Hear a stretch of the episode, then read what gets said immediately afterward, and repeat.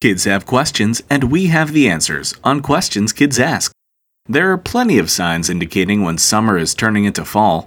Leaves start to change color, it gets darker earlier, and temperatures begin to turn chilly.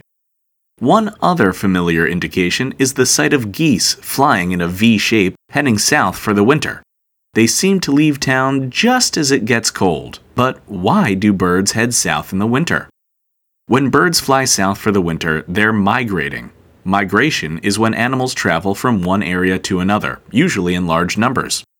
Migration can happen for a number of reasons, but in the case of birds, they travel south in the winter because they can't find enough food to survive in the north. See, birds that live in the northern hemisphere live there most of the year because there's a high population of insects and edible plants, meaning food enough for everyone, and good thick trees, perfect for building their nests.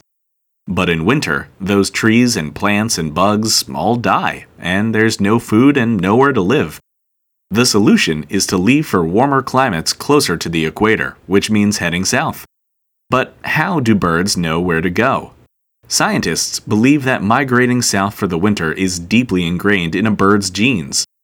Caged birds know when it's time to migrate and get antsy in captivity, even if there's no environmental changes like lower temperatures and darker evenings to indicate that they should be flying south. And when birds are up in the air, they can use a variety of tools to navigate to their southerly destination.